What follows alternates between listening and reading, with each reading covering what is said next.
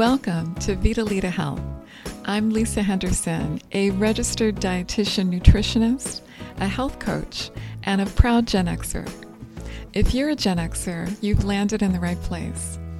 I created this podcast specifically with you in mind to provide you with current, high quality information about healthy aging during this critical point in your life. In this show, we'll talk about healthy aging from a whole person perspective, and we'll discuss a variety of health topics from nutrition and exercise to managing stress and emotions to weight management, sleep, and beyond. And we'll also discuss proactive and natural approaches to preventing or managing chronic conditions that those in middle age are at risk for, such as prediabetes, hypertension, heart disease, and cognitive impairment, just to name a few. Also, be sure to visit my website, vitalitahealth.com, which is V I T A L I T A health.com, which is a hub for all of this information and more. Sound good? Let's get started. In today's episode, I'm going to talk about estrogen boosting foods for menopause. So, obviously, today's episode happens to be for Gen X women in particular. But I want to let you all know that this podcast overall will have content for all sexes. So if you're a Gen X man, stay tuned because there will be lots of content that's relevant to you as well in the weeks and months to come. So let's dive into today's topic. And this may be tough to hear, so I'm going to rip the band aid off right away to get it over with. Here's the shocking fact most Gen X women, such as myself, are now either in menopause, in perimenopause, or will be approaching this stage of their lives in the next few years.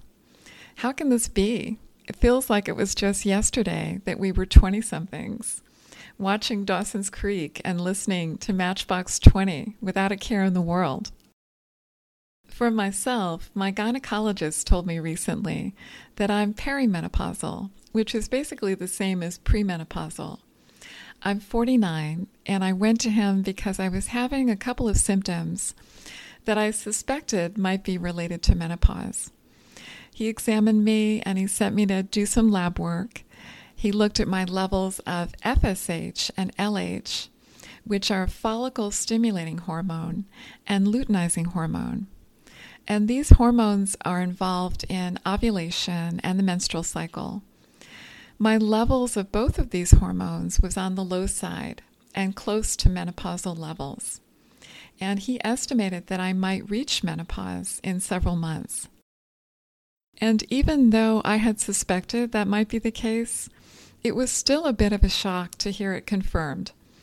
Because for women, the idea of menopause, especially in our youth oriented culture, definitely has some negative associations it means you're not a young woman anymore. And it conjures up images of gaining weight, weakened bones, thinning hair, hot flashes, wrinkles, aging. All in all, it just doesn't seem sexy. On the other hand, when I really thought about it, I realized it's a new phase of life, the next stage in my growth and evolution. So it's natural for it to be a time of transition, and there are definitely some potential positive aspects. It can be a time of having more freedom in your life, more independence, a time to celebrate all of your life experiences and the deep wisdom you've gained, and to value that and see that as sexy because it is. And this is a time when you're also still young enough to enjoy some of the pleasures in life. And this could be through extended travel, through family, through enjoying being a grandparent, through doing work that is meaningful to you, through enjoying sex and intimacy at a deeper level, through creativity. So, as I'm pondering this, I'm changing my own mind about it because I'm realizing that how we think about this time is really important. I think it's much more helpful to stay open minded during this time and enjoy all of these positive new experiences that are probably directly ahead of us. Because you might be surprised and even delighted by some of the good things that are coming up for you. So, now let's get into some of the practical stuff. For women in the US, the average age for reaching menopause is 51 years, and most women will reach menopause in their late 40s or early 50s.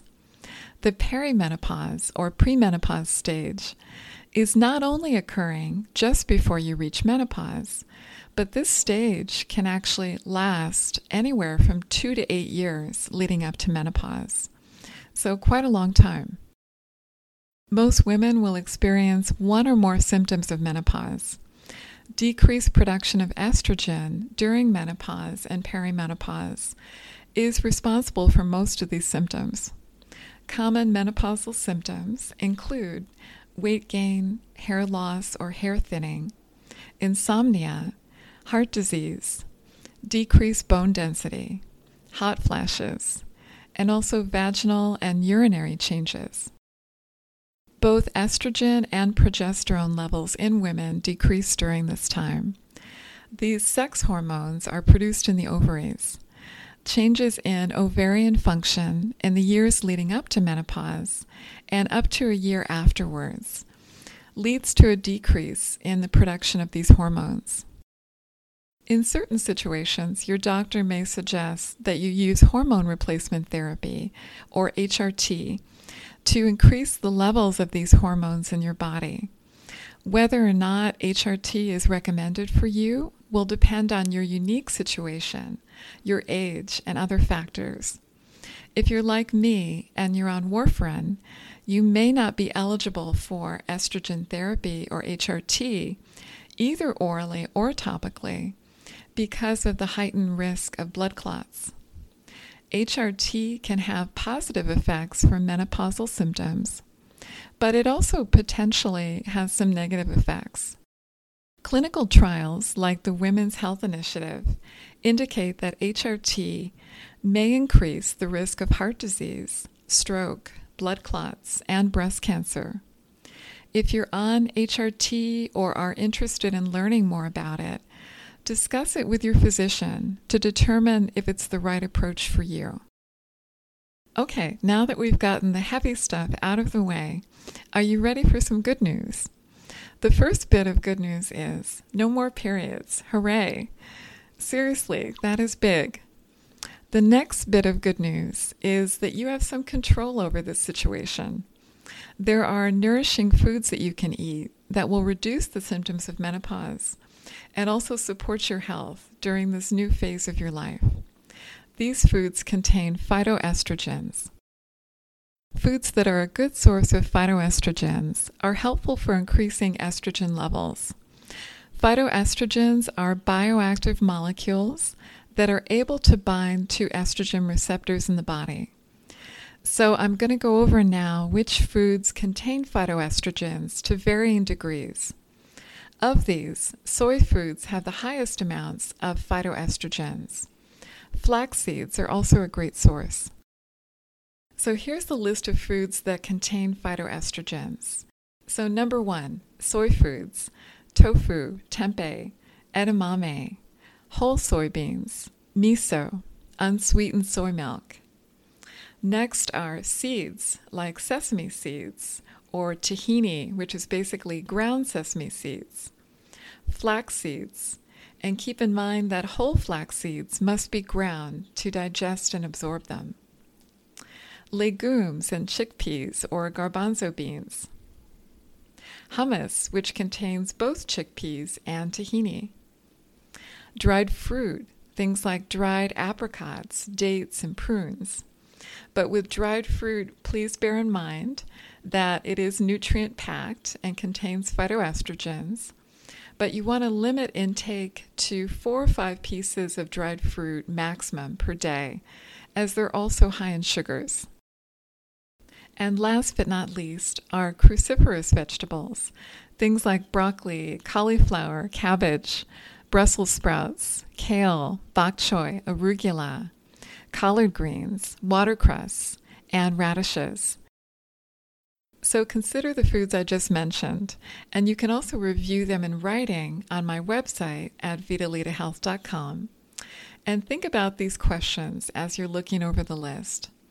Which of these foods are already a part of my diet on a regular basis? Which ones do I enjoy but don't eat very often? Could I make a conscious effort to include some of them in my diet more often? Which of these foods are unfamiliar to me? Am I interested in trying any of them? It's also a good idea to discuss this matter with your physician who understands your unique health situation to find out if there's any medical reason to avoid estrogenic foods in your diet. If that's not a concern, then I recommend that you consume soy and a variety of these other foods on a daily basis over the long term. Over time, this will reduce menopausal symptoms. As an added bonus, these foods are all also healthy, natural, plant based foods that support your overall health. And I think they taste great too. I really enjoy tahini, tofu, and dried apricots in particular. Which ones are your favorites? Thank you for joining me today. Remember to subscribe, rate, review, and share this podcast with others who might benefit from it. If you enjoyed this episode, I would love it if you would leave me a five star review. Also, be sure to visit my website, vitalitahealth.com.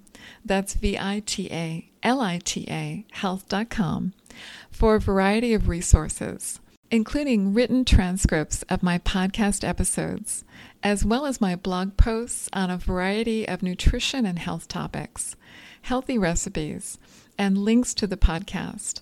Also, feel free to connect with me by email at vitalitahealth at gmail.com.